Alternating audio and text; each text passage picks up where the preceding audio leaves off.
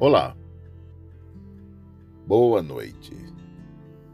Que a graça e a paz do Senhor Jesus sejam um árbitro em cada coração. Esta noite, para nossa breve meditação, estaremos discorrendo nossos olhos no que está escrito em Mateus capítulo 5, versículo 45 para que vocês venham a ser filhos de seu Pai que estás nos céus. Porque ele faz raiar o sol sobre maus e bons, e derrama chuva sobre justos e injustos. Senhor Deus, a meu clamor nesta noite, Pai, é que o Senhor abra o nosso entendimento que isso estenda a tua mão de proteção sobre cada um de nós. Visita cada um dos meus irmãos.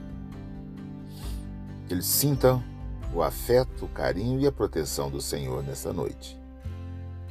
Minha oração agradecido em nome de Jesus. Ei, deixa eu te fazer uma pergunta. Alguma vez você já foi pego numa tempestade inesperada? Quando a grande tempestade se aproxima, os meteorologistas geralmente nos alertam sobre elas. Eles avisam antes. E se a configuração for um grande furacão, pode até ser dado um nome a ele por causa da sua da sua importância. Há momentos em que sabemos quando as tempestades estão sendo formadas.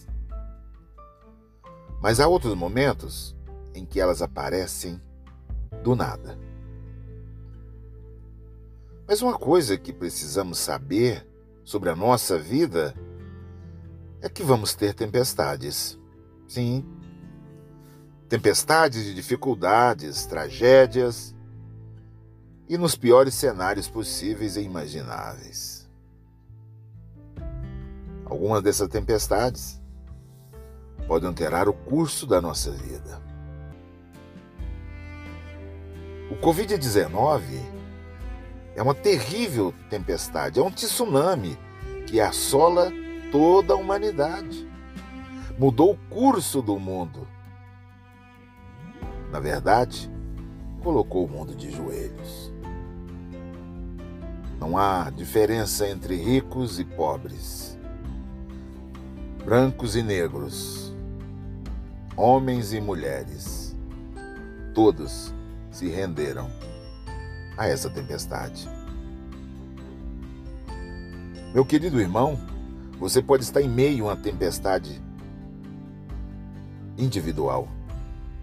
A morte de alguém que você ama, uma doença, uma deficiência, um conflito em casa ou no trabalho demissão do emprego ou até mesmo um filho rebelde, um marido incompreensível, uma mulher rixosa.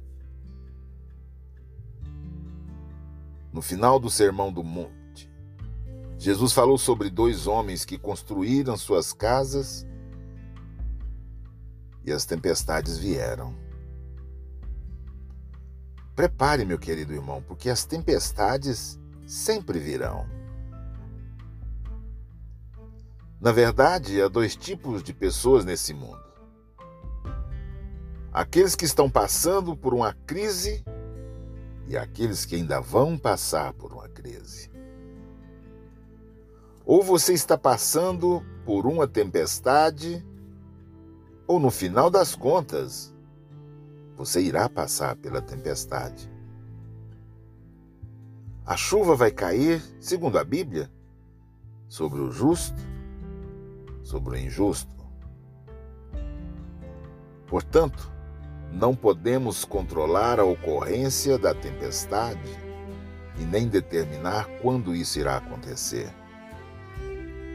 Tudo o que podemos controlar são as nossas reações em face delas. Não tenho nenhuma palavra de segurança para aqueles que estão em meio à tempestade sem que o Senhor seja o Senhor de suas vidas.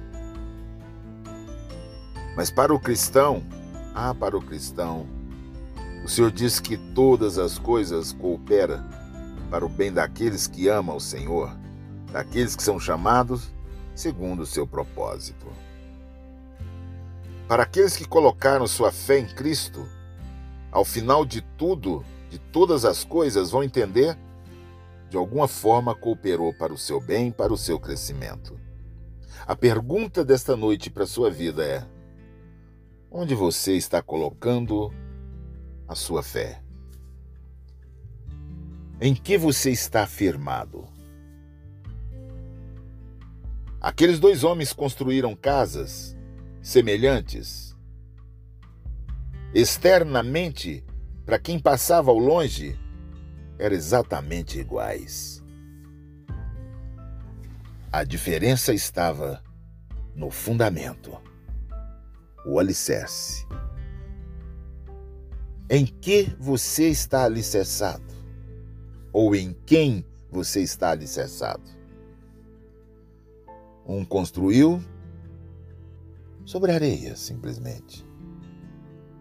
E o outro construiu sobre rocha firme.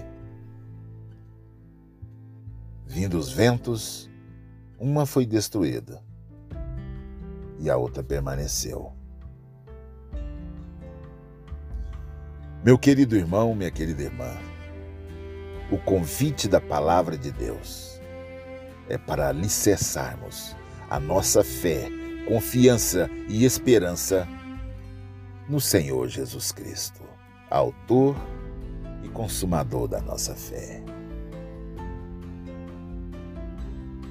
Senhor meu Deus e meu Pai.